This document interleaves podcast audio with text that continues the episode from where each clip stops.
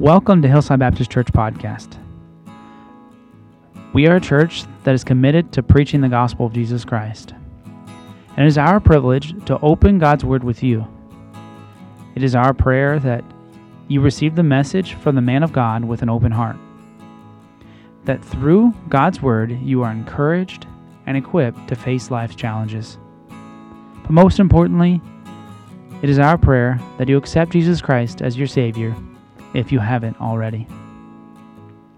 If you'd like to connect with us, you can do so at hillside b c dot com, find us on Facebook, or send us an email at info at hillside b c dot com. We hope that you benefit from today's message and that you would share it with a friend. But let's now open our hearts and God's Word. So grateful we can still sing that song today, that Jesus died for me, and He died for you too. And if you don't know Him today, uh, we're going to introduce Him to you. And I invite you to join with me in the book of John, chapter number twenty. The book of John, chapter twenty, we're going to be there in just a moment. I was uh, in Texas last weekend and got to enjoy some time with our family and uh, a little bit of time just uh, encouraging and ministering them. And I tell you, it was a, just a joyful time, but I'm thankful that God lets us be back here in our home with our church family. And today, really for all intents and purposes, this is the first Sunday for me of the year. Some of you were here last week. I'm thankful for you uh, being faithful in your place. But, uh, but we think about this brand new year. A new year dawns, and when it, it brings with it uh, this uh, all the, the hopes and aspirations of things that could really be better than last year. How many of you had New Year's resolutions last year and they lasted about a month and they died? All right, you're not going to admit that out loud, but probably many of us, uh, the, the number one resolution every year is, I want to start exercising. So I said, listen, I don't want to be that guy that starts on January first. I'm going to start in November. So, you know, praise the Lord, uh, sometimes it works and sometimes it doesn't. But, you know, the second one was to eat healthier. How many of you love to eat healthy? Praise the Lord, all both of you. We just thank the Lord for you. You know, it, what a blessing it is to watch those people eat the salad because those farmers need someone to buy it. Amen. The rest of us, we're going to eat our steak. That's going to be good. All right. The third place is spend less money. And all the men said, amen. Amen. Lucy was in a, she was talking to, uh, to Charlie Brown in a Peanuts com- comic strip, and she was lamenting over the year that had started already. And, you know, we're about a, year, a week into this year. Maybe you feel like Lucy did. And she was grumbling to old Charlie Brown, and, and she said, man, this year is awful. And she complained about the problems she was having, and she felt the difficulties around her at every corner. And she said, you know, I don't think this is a new year at all. I think I've been stuck with a used year. Sometimes that's the way we feel, isn't it? Sometimes we feel like, man, we are facing so many problems, and, and we just can't but feel maybe overwhelmed by all the pressure that is on us. And But I remind you that God's message is for us today, and the same message from John twenty is something that we can use in our life this morning as we look forward to a new year, as we just see God do miraculous things. I just want to encourage you that you would see that we serve a wonderfully faithful God. I remind you that the same God who rose from the grave is the same one that Ephesians three twenty says, now unto Him that is able to do exceeding abundantly above all that we ask or think, according to the power that worketh in us. It's that same power that He rose from the grave that still works in believers' lives today. And I just want to encourage you as we face this new year. Maybe it started with some bad news. Maybe it started great with great hopes and aspirations. Maybe you've been faithful for a week in your new resolutions. But regardless, may we know the Lord, the sufficiency of His power, the sufficiency of His person in our life. But listen, the, the same God that rose from the grave is the one that still lives in us today. Paul argued, or not argued, but he encouraged the church in Thessalonica. And he says in First Thessalonians five twenty-four, faithful is He that calleth you, who also will do it. Church, let me just tell you, we serve a faithful God today. We serve a God that loves you, a God that came uh, for the explicit purpose of bringing you to the Father. You see, Jesus said, if you've seen Me, you've seen the Father. He said, I am the way, the truth, and the life, and no man come to the Father but by Me. Jesus is the way that we need today. And so through this year and through this message today, He is our focus. He is the focus for what we do here at Hillside. He's the focus for my life, and I hope that He is the focus in your life today. Because as we uh, went, we were, we've been journeying through the book of John over the last two years. It's been two years we've spent in the book of John, but it's been a tremendous study, and we're almost there. But in the last message we had in John was the early uh, part of December, and as we left him there, we saw Jesus was left in the grave.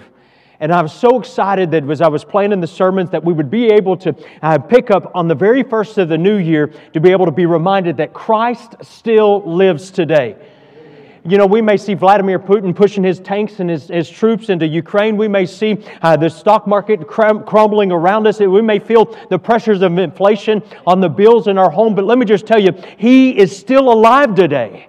And we serve a tremendous God. The same God of yesterday is the same God today, and He's our God of tomorrow. And so let us find that He truly is faithful in every aspect of our life. And so uh, as we left Him there, I just want to remind you, uh, a couple, several weeks ago as we were talking about, we talked about YOLO. How many of you know what YOLO means? You only live once, right? I shared that with you. Here you go. Jesus, someone, He said YOLO, LOL, J K, B R B. You say, what in the world does that mean? I had to look it up too. I don't have a clue. But Sister Amber pointed me to this one, and she said, laugh out loud, just kidding. He says, I'll be right back.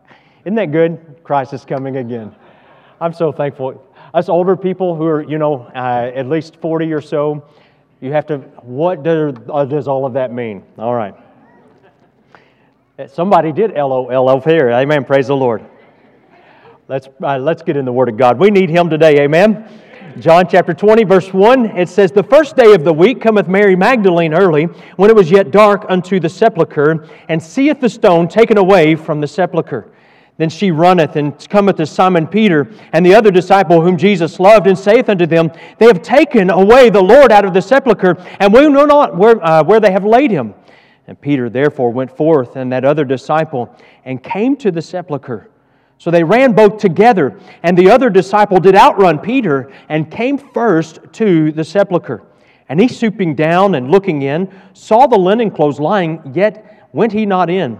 Then cometh Simon Peter following him, and went into the sepulchre, and seeth the linen clothes lie, and the napkin that was about his head, not lying with the linen clothes, but wrapped together in a place by itself. Then went in also that other disciple, which came first to the sepulchre, and he saw and believed. For as yet they knew not the Scripture, that He must rise again from the dead. Then the disciples went away again unto their own home. But Mary stood without at the sepulchre, weeping. And as she wept, she stooped down and looked into the sepulchre, and seeth two angels in white sitting, the one at the head and the other at the feet, where the body of Jesus had laid. And they say unto her, Woman, why weepest thou? And she saith unto them, Because they have taken away my Lord, and I know not where they have laid Him. And when she had thus said, she turned herself back, and saw Jesus standing, and knew not that it was Jesus. And Jesus saith unto her, Woman, why weepest thou? Whom seekest thou? And she, supposing Him to be the gardener, saith unto Him, Sir, if thou hast borne Him hence, tell me where thou hast laid Him, and I will take Him away. And Jesus saith unto her, Mary.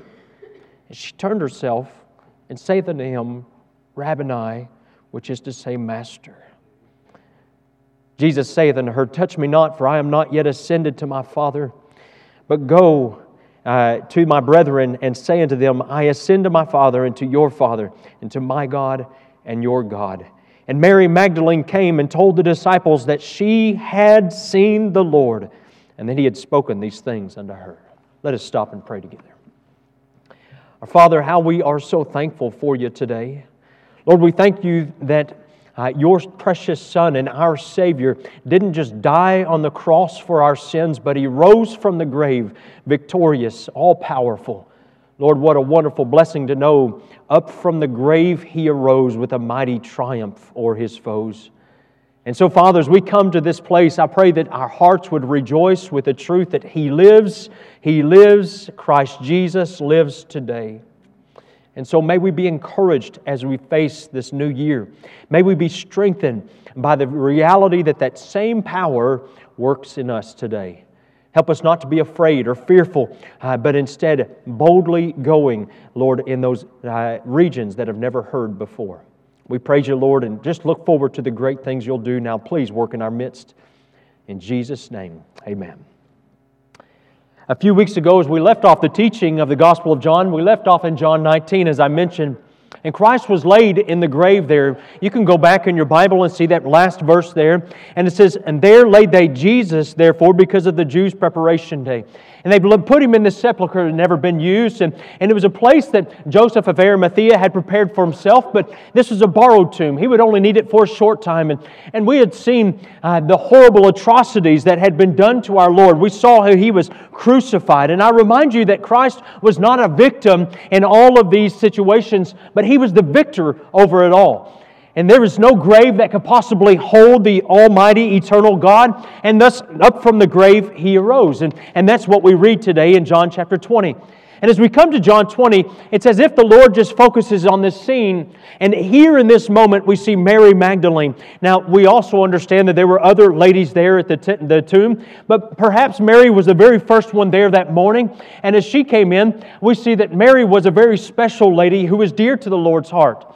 First off, we see that she was a wealthy woman in uh, Luke chapter number eight, but her wealth could not shield her uh, from the, su- the suffering that she had in her life. When Christ first found her, she was possessed with seven demons who enslaved her for their own vicious pur- purpose. In Luke chapter eight and verse two, it says, "And certain women which had been healed of evil spirits and infirmities, Mary called Magdalene, out of whom went seven devils." And so we see this part of her life when she met Jesus, she was under the influence of seven demons. These that were in her life possessed her, controlled her, and, and oppressed her. And she needed the power of God. And then she met Jesus. And when she met Jesus, things were never the same. You know, and I look back in my mind's eye, and I can't help but be reminded that when I meet, met Jesus, things were never the same. You know, I might have looked the same on the outside, but after Jesus, I was brand new on the inside. I was a totally different uh, young man, and, and I knew that God had a purpose and a plan for my life. Well, listen, she was freed that day. Mary was no longer captive. She was liberated. And because of what Christ had done for her, she lived now with joy in her life. She had a deep devotion for Jesus Christ, and she used her finances to help provide for the needs of the disciples and for Jesus. It says in Luke chapter eight and verse three again, and jo- uh, continuing from that passage, Mary Magdalene is also con- uh, involved in this group. It says in Joanna, the wife of Chuza, Herod's steward, and Susanna, and many others which ministered unto him of their substance. And we see that she was, was willing to minister to Jesus during his lifetime of all that she had. Now, I'm just so thankful that Mary loved the Lord Jesus Christ. It wasn't just that she gave, but she was personally involved in the ministry and the work of Christ. And we see her at different places in the Scriptures, there along beside the disciples, beside Mary, the mother of Jesus. We saw her with other the other Mary as well. And we see that even at the foot of the cross, her deep devotion to Jesus Christ brought her there where Mary, the mother of Jesus, stood along beside her, perhaps huddled together, linked arm in arm as they stood facing the cross where Jesus suffered in agony. You see, these courageous women, they moved beyond the perimeter that was allowed them, and they boldly marched up to that cross where they could be near Jesus in His final moments uh, as He was struggling for life there. And it was her love for Christ now that would not let her stay in her home, but propelled her once again to the grave to do what she could for Jesus Christ. You see, she loved the Lord. She loved Him. Truly, the Bible says the greatest of all commandments is to love the Lord thy God with thy heart and thy soul and thy mind and thy spirit. With everything that you have, you love the Lord. Many of you, you're here today because you love the Lord Jesus Christ. You see, it was her love for Christ that propelled her to the grave. It was here that she would bring spices to anoint the body. It was here that her deep love for the Lord would cause her uh, to give of what she had. You see, she loved Jesus above everything else. Christ was the one that had given her her life. He was the one that rescued her from bondage, that brought her out of despair. It was Jesus Christ that we find that she was here to give her love to. And though she came in a spirit of sorrow, I just tell you, her perspective was transformed. You see, because Christ still lives, because He's alive, let me just remind you, our perspective is changed. You know, one indisputable certainty of life is that one day life will end. Job said this in Job fourteen, one through two, "Man that is born of woman is of few days and full of trouble. He cometh forth like a flower and is cut down. He fleeth also as a shadow and continueth not." He says, in other words, life is not forever, and oftentimes in life there are great trials and afflictions that we must face. The psalmist asked this in a rhetorical question in Psalms eighty-nine and verse forty-eight, "What is man, uh, what man is he that liveth and shall not see death? Shall his uh, shall he deliver his soul from the hand of the grave?" Selah. In Psalms chapter ninety, Moses even notes the brevity of man's life, and he says in Psalms ninety and verse ten, "The days of our years are threescore years and ten, and that's uh, uh, that is uh, seventy years. And if by reason of strength they be fourscore or eighty years, yet is their strength labor and sorrow, for it is soon cut off, and we fly away." You see, the Bible uses the comparison of our life to that of the grass in the field that grows up quickly and then withers away, or that of a vapor in James that appears for a little while and then vanishes in the air. You see, death, it casts a shadow over all things in our life. It really, it makes a mock of our dreams, our hopes, and it fills man with dread. And oftentimes people have, have sought desperately to evade death. Back in the seventies, there was a, uh, in nineteen sixty-seven, let me just put it uh, in the exact year, there was a, a surgence of, uh, of uh, a brand new uh, development of cryogenics. And this cryonics had developed a, a possibility to be able to freeze people with the idea that they could freeze the remain, and then as technology developed, then they could resuscitate them and bring them back to life. Over a hundred people have had this done. Some people their whole body, some people just their brain. I can't imagine. Who would want to save my brain, amen? Listen, but no one can cheat death. It will always win in the end. Solomon said this in Ecclesiastes eight eight, "There is no man that hath power over the Spirit to retain the Spirit, neither hath he power in the day of death, and there is no discharge in that war, neither shall wickedness to deliver those that are given to it." He said, listen, he says, I can't cheat it. Hebrews says it like this in, in Hebrews nine twenty-seven, "And as it is appointed unto men once to die, but after this, the judgment." You see, the universality of death comes from the universality of sin. We are all sinners. The Bible says in First Corinthians chapter fifteen and verse twenty-one, "For since by man, uh, for excuse me, for since by man came death, by man came also the resurrection of the dead." In the very first part of that verse, he says, talks about Adam. Adam uh, is referred to in the next verse. It says, "For as in Adam all die, even so in Christ shall all be made alive." Romans five twelve reiterates this truth. "Wherefore, as by one man sin entered into the world, and death by sin. And so death passed upon all men, for that all have sinned." You see, the Bible pictures death as an enemy. And as such, it is oftentimes greatly feared. That's why when Mary came to the grave, it was a time of sorrow.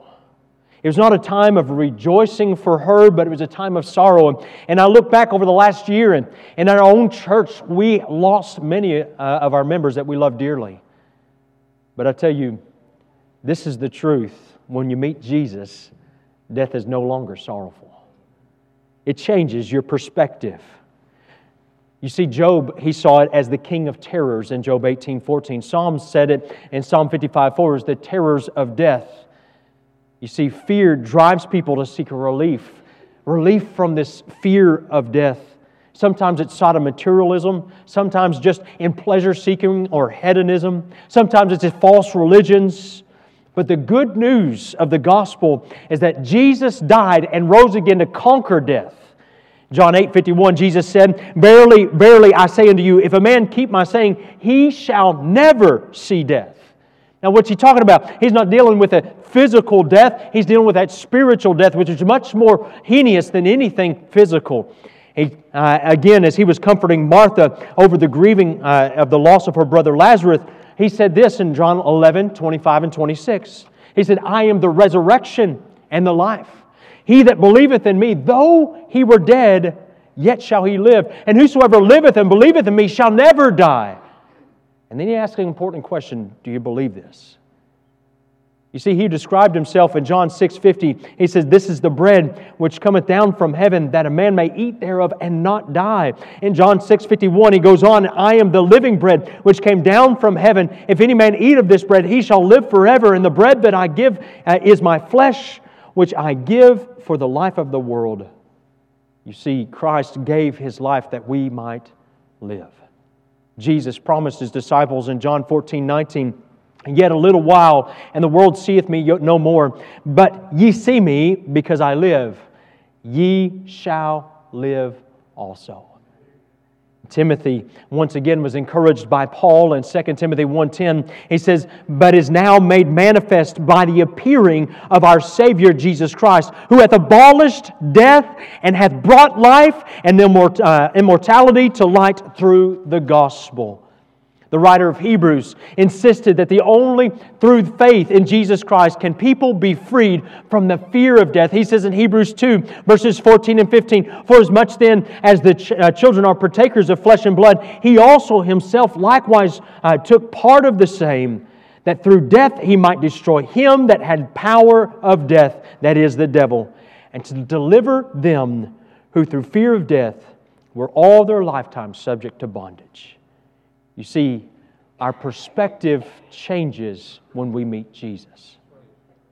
You see, because Jesus has delivered from the power of death. Now, today, as a believer, First Corinthians chapter fifteen, he says this in verses fifty-five through fifty-seven. He says, "O death, where is thy sting?" Believer, let me remind you, why are we afraid? Why are we fearful? He says, "O grave, where is thy victory?" You see, the sting of death is sin, and the strength of sin is the law. But thanks be to God, which giveth us the victory through our Lord Jesus Christ.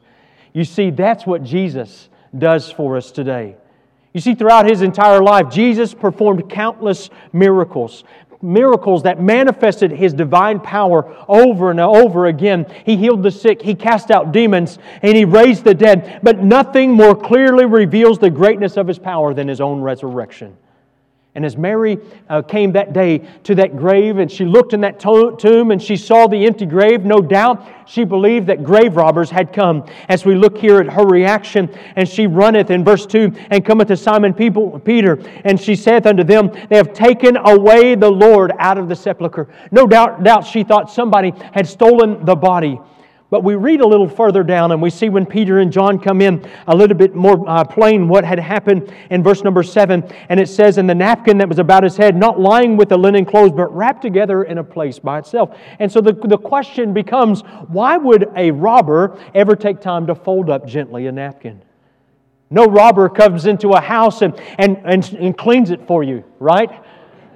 No robber's going to come in my house and, and go through and run the vacuum on the carpets and, and make sure the floor is swept up after my kids have been through. They, they don't do that. Instead, they terrorize everything, don't they? Everything when they leave is a mess, and, and it is obvious that somebody has been in who did not care about the things that you own like you do. And yet she comes in there in her fear and her fright and, and everything, and she sees and says, "Somebody has stolen the body of the Lord." She missed the grave clothes lying there. She missed the napkin that was folded to the side. But when Peter and John came in, they saw these things and they realized, listen, this is not the work of some robber. This is the work of God. Boy, what a glorious thing. Jesus wasn't done. He folded that napkin and said, "Listen, I'm coming back. Just hang tight. I'll be back." B R B for those of us who are uh, text illiterate. And so well, there's a couple of things I want to remind you. Does the bodily resurrection matter to us today? Does it really affect anything in our faith? And there are just a couple of things about this that I want to share with you this morning. First off, the resurrection is inseparable to salvation. And the Apostle Paul makes this very clear. Join with me in First Corinthians chapter fifteen in your Bible. First Corinthians chapter fifteen. We're going to look at several verses here together. Keep your finger in John twenty. We'll be back there in just a moment. But in First Corinthians fifteen, Paul deals with this, and he te- begins very at the very beginning of this passage, and he, he says this very simply in verse number one. He says, "Moreover, brethren, I declare unto you the gospel." He says, let me tell you what the gospel is. In verse number three, he goes on and says, for I delivered unto you, first of all, that which I also received, how that Christ died for our sins according to the Scriptures. But he continues, listen in verse four, and that he was buried, and that he rose again the third day according to the Scriptures. You see, Jesus Christ had a literal death on the cross. There is no negating. The Romans knew how to, how to uh, destroy a life of a man. And they took the life of Jesus Christ as He hung on the cross. And then those disciples that were so faithful and loved Jesus, they took Him down off of the cross and they laid Him in the tomb. He was buried. They knew He was dead. And they came back expecting to see Him on this third day. And as they entered into the tomb, they came and they found the tomb was empty because up from the grave, He arose. He couldn't, death couldn't hold Him. Amen. There is nothing, the demons couldn't keep, couldn't keep Him down. I tell you, he, he rose from the grave and He is victorious even today. Paul later said this very boldly in verse number fourteen in the same chapter there in First Corinthians fifteen fourteen. He says, and if Christ be not risen, then is our preaching vain, and your faith is also vain. You know what he said? If Christ did not bodily rise from the grave, then you and I have no reason to be here today. You see, I have no, no, no good gospel to preach to you because the gospel, the, the gospel and Christ's bodily resurrection are linked together. You see, it is the resurrection that gives us confidence that our salvation is secure in Jesus Christ. You see, by Jesus raising from the dead, God declared His satisfaction and approval of the payment that Christ made on our behalf. He made a payment for our sins on the cross. And He says in Colossians two fourteen that He took our sins and He nailed them to the cross, and now they are removed forever. And, uh, and as those who are in Christ, those who have placed their faith in Jesus Christ, we see that God's uh, Christ's substitutionary death paid the penalty for you. Now, when He rose Jesus from the dead, when Jesus rose from that grave, we see that uh, we receive uh, confidence that His death uh, is the justification we needed. It was His death was what we needed to clear uh, the, away the sins that had accumulated in our life. And the Bible goes on and He says in verse number seventeen of this same chapter, He says, and if Christ be not raised, your faith is in, in vain, and ye are yet in your sins. You see, if we are still in our sins, we have no confidence. We have no assurance of our salvation. It is no overstatement to say, then, that Christ's resurrection is, is inseparably linked to our salvation. The second thing that we see is that the resurrection is the basis for our future hope. You see, Christ before because Christ was raised, we can tell those who look in the casket of those on their love, the face of their loved ones that, listen, this is not the end of their story. Man, what a comfort it was when we laid to rest my bond, my mother, that when we looked in her casket, I could say, Mom, I'll see you again soon. This is not the end. This is not goodbye forever. This is I'll see you later in the sky. What a wonderful joy it is to know that, listen, this is not the end. You see, because Christ rose from the grave, because He didn't stay in that tomb, because He up from the grave, He arose, we realize that that truth gives me confidence in the truth of the Scriptures. Verse number eighteen, we see that if your loved ones believe in Christ, then they have fallen asleep, and they have fallen asleep in Christ. It says, then they which also are fallen asleep in Christ are perished. And but we see that, that since they are united in, to Christ in the resurrection, they have not perished, but their souls have gone to be with Christ and await a day that they will receive their resurrected body. Philippians chapter one and verse twenty-three says, for I am astrait between two, having a desire to depart to be with Christ, which is far better. He Listen, he said, I want to be with Christ. That's my longing, my desire. And as he told this, the church in Corinthians, Christ's resurrection is the first fruits of the great harvest to come. Verse twenty-two in your Bible, First Corinthians fifteen twenty-two, for as in Adam all die, even so in Christ shall all be made alive. But every man in his own order, Christ the first fruits, after, afterward they that are Christ's at His coming. What a glorious promise we have from the Lord. You see, apart from the resurrection of Christ, we have no future hope. As Paul says, in no uncertain terms, if Christ has not raised from the grave, then we, out of all people, are to be pitied.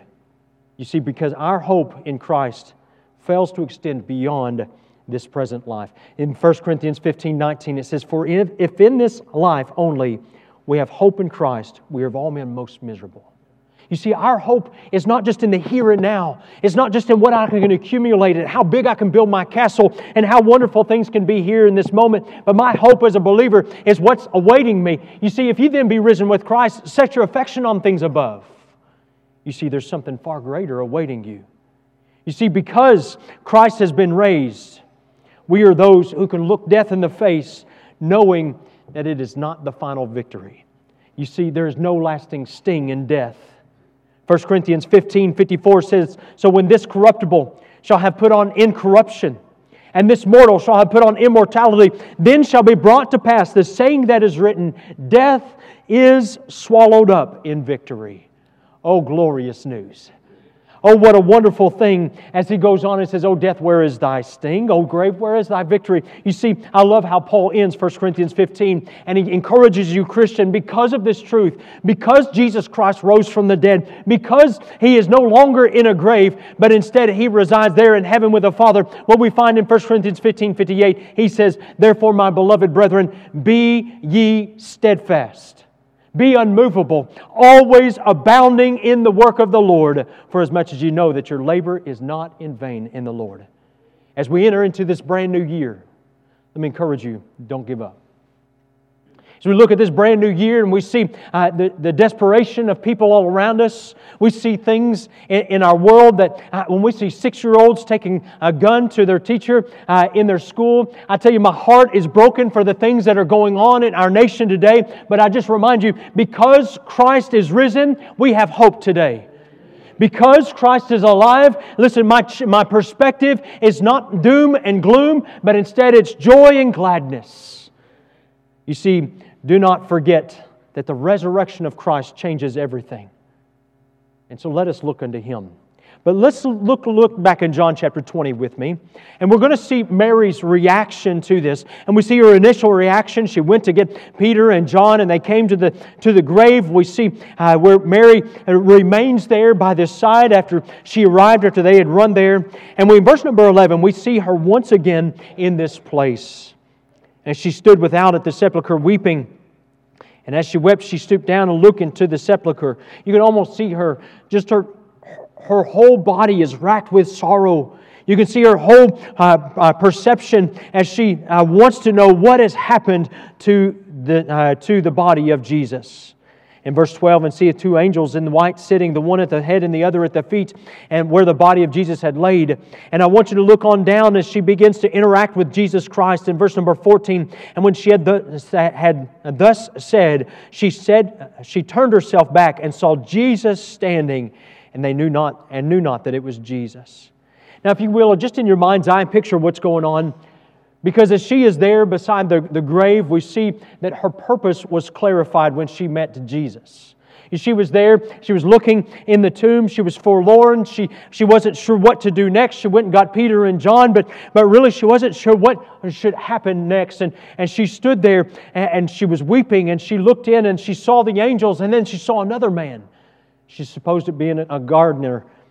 Listen, she was faced with the reality now that Christ was, His body was not there. And now as we see in verse number sixteen, "Jesus saith unto her, Mary."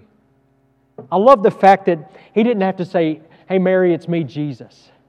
It points to the fact that Jesus said in John ten, "I am the shepherd. My sheep know my voice." Isn't that a joyful thought? Listen, when I get to heaven, I'm not going to say, "Are you Jesus? Are you Jesus?" I'm going to know my Savior. I, man, and I tell you, the first face I ever want to look upon is the one that died for me. The first one I ever want to want to hold is my Lord and Savior, Jesus Christ. And I tell you, I won't have to go looking for Him. I'll know Him, and He'll know me. You see, Mary knew the Lord that day. When she saw Him, initially through her tears and her grief, maybe she didn't recognize Him. She just, just figured He was the guy that tended all the, the things that was here. Instead, when He said her name, she said, "Rabboni, Master, I know you." What we find is when she found that Jesus was alive, her perspective was changed. but it gave her a purpose, a purpose that was clear. I tell you, when we meet Jesus, we may be floating along through life, but when we meet Christ and we meet Him, I tell you, it changes our life. It gives us a purpose for living. Her purpose was instantly to tell others. Look in verse number eighteen. And Mary Magdalene came and told the disciples that she had seen the Lord. Isn't that glorious? She said, listen, I'm not going to keep this good news to myself. I'm going to share everyone I can. The famous and successful coach Bear Bryant often told reporters when he was alive, listen, I'd croak in a month if I ever quit coaching. After twenty-five years of coaching at his alma mater, Brian announced that he would be stepping down at the end of the season, and on December twenty-ninth, nineteen eighty-two, he coached his last Alabama football game at the Liberty Bowl. On January twenty-sixth, nineteen eighty-three, he died of a massive heart attack. He lost his purpose. You see, every one of us has a, has a, needs a reason to live, a compelling cause, a purpose that gets us going when we would rather quit. We all face obstacles that hinder us and maybe make life difficult. And some people maybe allow these obstacles to stop them, but when you recognize your purpose is greater than you and you realize the Lord is on your side, what we find is that God gives a purpose for continuing. Although the story of Christ's resurrection didn't seem plausible, it didn't seem probable that a dead man for three days would suddenly begin to breathe and walk again, we see that it was predicted by Jesus Christ. Mark chapter nine and verse thirty-one, by way of reminder, it says, "For He taught His disciples and said unto them, The Son of Man is delivered into the hands of men, and they shall kill Him. And after that He is killed, He shall rise the third day." But in their despair, without the Holy Spirit's presence, they've forgotten the truth of all that Christ has taught them. And so we see there that when, when Mary met Christ, when she saw Him at the tomb, it changed her. She was changed. Her perspective was changed. There was joy instead of sorrow, but there was also purpose instead of uh, in, instead of aimlessly wondering what's next. Now, let me share with you a couple of principles, and then we'll be done today. One, let me remind you, you are bought with a price. In the same way that, that Jesus Christ has uh, purchased and redeemed Mary, and she brought He brought those seven evil spirits that indwelled her body, in the same way that He set her free, Christ has offered the same to you. The Bible says in First Corinthians six, nineteen and twenty, He says, "What, know you not that your body is the temple of the Holy Ghost which is in you, which ye have of God, and ye are not your own, for ye are bought with a price." And He says this, "Therefore glorify God in your body and in your spirit, which are God's." You see, the body is His. This life is His. My purpose all belongs to Him. And so just like uh, Mary was freed, so when we put our faith in Jesus Christ, you too can be freed. Freed from the, the power of sin. You can be freed from even the penalty of sin in your life when you trust in Jesus Christ. And I just want to encourage you that, that once you're freed, you can lift up your voice and sing, "Now I belong to Jesus." Listen, I don't belong to that old devil anymore. I don't, I don't live aimlessly for myself and selfish purposes. Now I've got a greater good that I'm going to serve today. Christian, I remind you what Paul said to the uh, church in Galatia. He said in Galatians five twenty-four, "And they that are Christ have crucified the flesh with the affections and the lust." He says, listen, you got a brand new purpose. You're bought with a price. You belong to Him. And he, and he calls us to tell others, secondly. You're called to tell.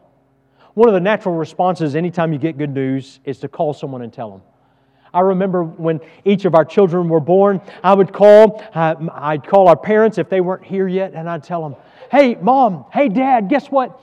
Uh, Joseph Asa was born today. Hey, Mom and Dad, look at this picture. Here's Anna or Josiah, uh, Joshua, they were actually here."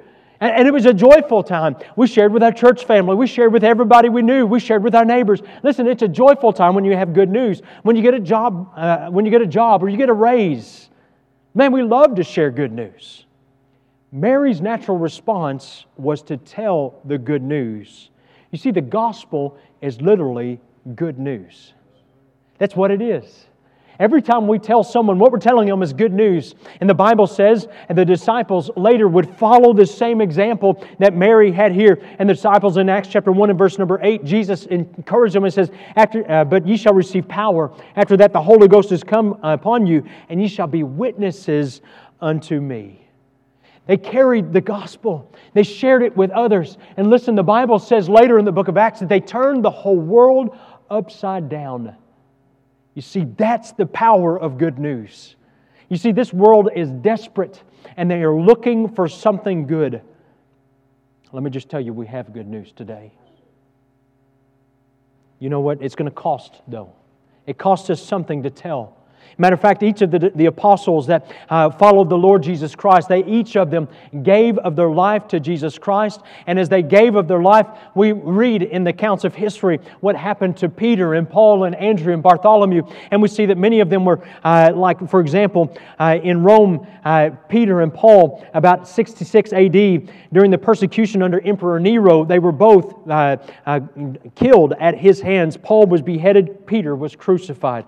Andrew, once again, once uh, was crucified in Turkey. Later, Thomas also would also be uh, pierced through with spears over and over and over again. You could go through the history and the counts of the disciples, and I could we could share with you uh, over the, the last two thousand years how the Christians have given of their lives, how uh, men and women have been martyred for their faith, not because uh, they were selfish, but because they lived for a greater purpose.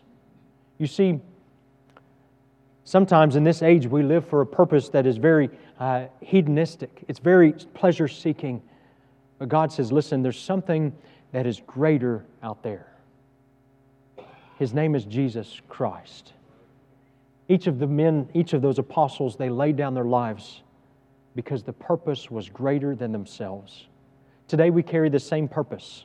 We're called to share in our community. We're called to carry those gospel tracts. We're called to go on to go nights. We're called to uh, be a part of sharing the gospel, calling our friends and our relatives and sharing the good news with them. And I just want to encourage you, as we start a brand new year, it is a year that holds great promise. And it's a year maybe you've been carrying burdens. And I want to encourage you to see what John twenty uh, points to us is that the resurrection of Christ changes our perspective.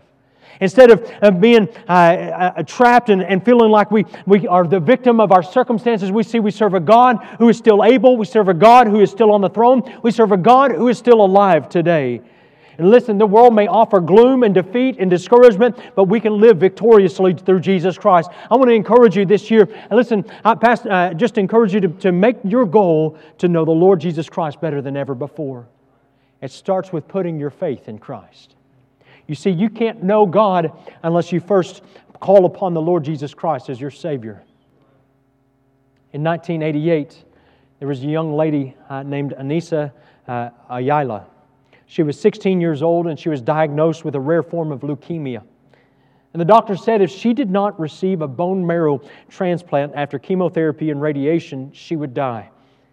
Her parents, her brother, they were none of them were a match.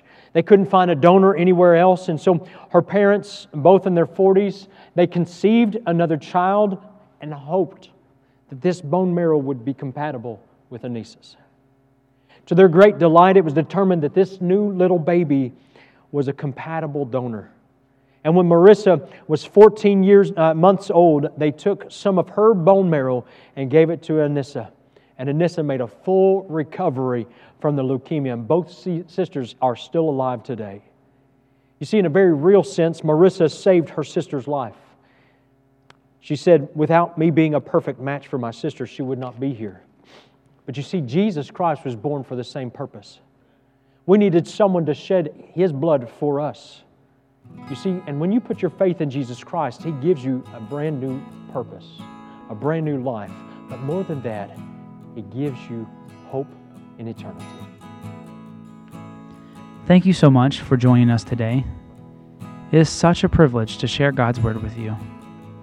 If God has spoken to your heart because of the message, stop right now and respond to whatever it is God is asking of you.